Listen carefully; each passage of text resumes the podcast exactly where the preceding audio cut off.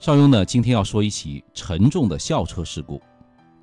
在昨天早上的八点三十九分，在河南睢阳振兴大道和泰山路的一个交叉路口，一台当地职工幼儿园的校车自东向西行驶，与一辆由北向南行驶、运送新鲜瓜果的小型货车相撞。据了解，事故目前。已经造成了两名幼儿死亡，另外呢有十一名幼儿受伤，又是一起惨痛的人间悲剧啊！那小伙伴们可以点击下方的视频，看看事故发生的惊悚瞬间。校车事故啊是备受关注的社会之痛，那我们曾经强烈呼吁配备高安全标准的校车。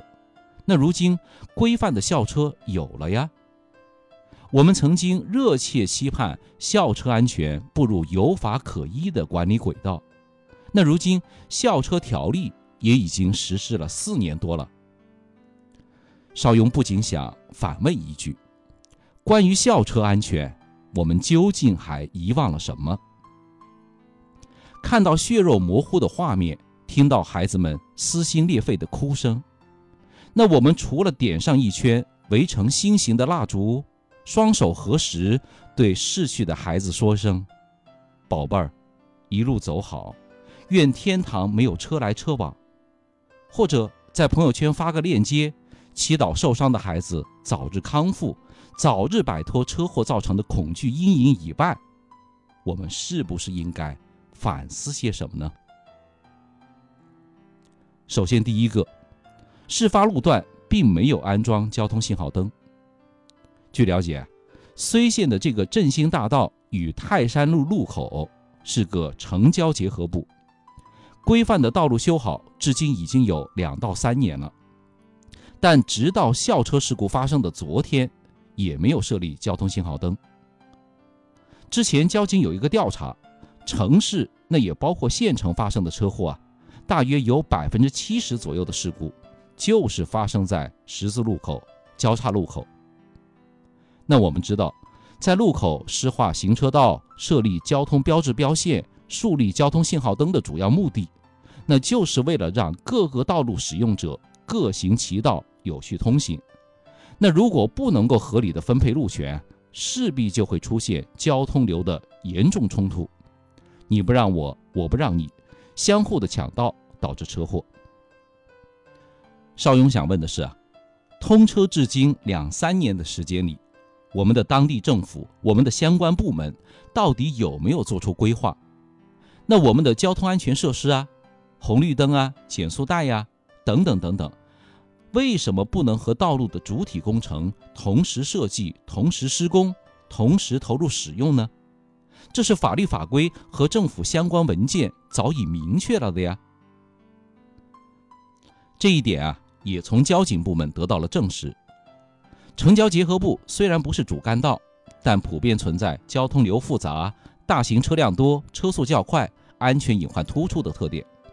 那我们的相关部门在审核校车行驶线路的时候，有没有提出对这些安全隐患进行整改的合理化建议呢？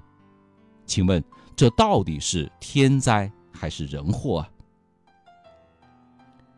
其次。校车司机的事故责任更大。我们来看看校车和货车的行驶线路。校车是自东向西，货车呢是由北往南。在没有设立停车让行交通标志的前提下，根据路口的通行原则，应该是让右，让右边的车辆先行。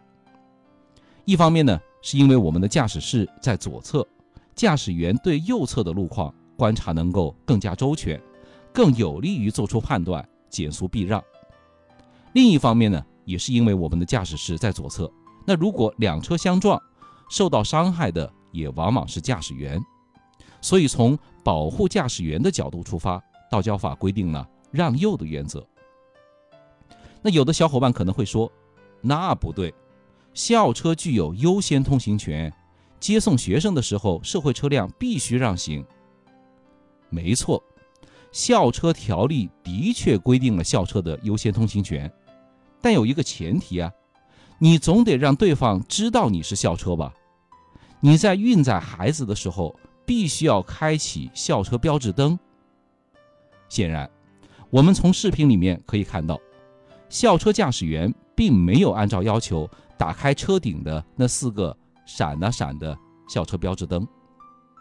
那你不开启，本身就是一项违法行为，你驾驶员就有不可推卸的责任。我们来看看《校车安全管理条例》第四十八条第一款规定。对运载学生不开启校车标志灯的，可以处两百元罚款，驾驶证扣两分。所以，我们看哈，享有权利，同时呢，也必须承担义务。这就是告诉你，像什么警车呀、消防车啊、救护车啊这些个特种车辆，你必须是在执行任务的时候打开标志灯，你才享有权利。不能说你随时随刻都要求其他车辆让行，没这个道理吧？第三一个问题，过路口都没有减速。前面邵雍也说了，路口是交通事故的多发点。那无论是什么时候、什么路况条件下，即使是看起来空无一人的路口，通过的时候啊，我们一定要把速度降下来，降到四十以下，而且呢。要背刹车，什么叫做背刹车啊？就是把脚挪到刹车踏板上，随时准备急刹车。那从这起事故来看，肇事的卡车速度啊明显过快，甚至都没有看出有刹车减速的迹象。那校车呢也没有尽到高度注意的义务，估计啊也是想多拉快跑，想抢这么一秒，这一秒钟的抢到。就把两名孩子的性命给抢走了。咱们接着说第四一个问题：车内人员并没有按照要求系上安全带。看到事故发生的一瞬间，从校车里甩出的那个白色物体了吗？显然就是车内的人员。可以肯定的是啊，车上的人员并没有全部的系上安全带，而且受伤最重的孩子。就是因为没有安全带的固定，导致重伤，最终抢救无效死亡。那我想问的是，我们的随车照管老师到哪里去了？你们的职责履行明显缺失啊！所以说啊，一个小小的不良习惯，关键的时刻真的会送掉人的命啊！关于校车安全，我们究竟还遗忘了什么？我想，首先是对职责敬畏的不足，当地政府守土有责的属地管理责任，相关部门的监管责任，工作人员的岗位责任缺位。其次呢，是对制度程序的漠然懈怠。光有安全的校车是远远不够的，更重要的是啊，必须有守规则、负责任的校车驾驶员才行啊。再次呢。是对孩子的关爱不够，抢道抢行，不按规定避让校车，那血的教训都没有引起社会的重视，没有引起驾驶员的警觉，以致悲剧一再重演。对于校车，光有高大上的校车条例，光有条条框框的制度，那些都是远远不够的，关键要看我们的校车从业人员每天都是怎么落实的。每一个岗位都是怎么落实的？每一项措施都是怎么落实的？要不然，有多少法律法规，有多少条条框框，有多么坚硬正规的校车，然而都没有那个什么用。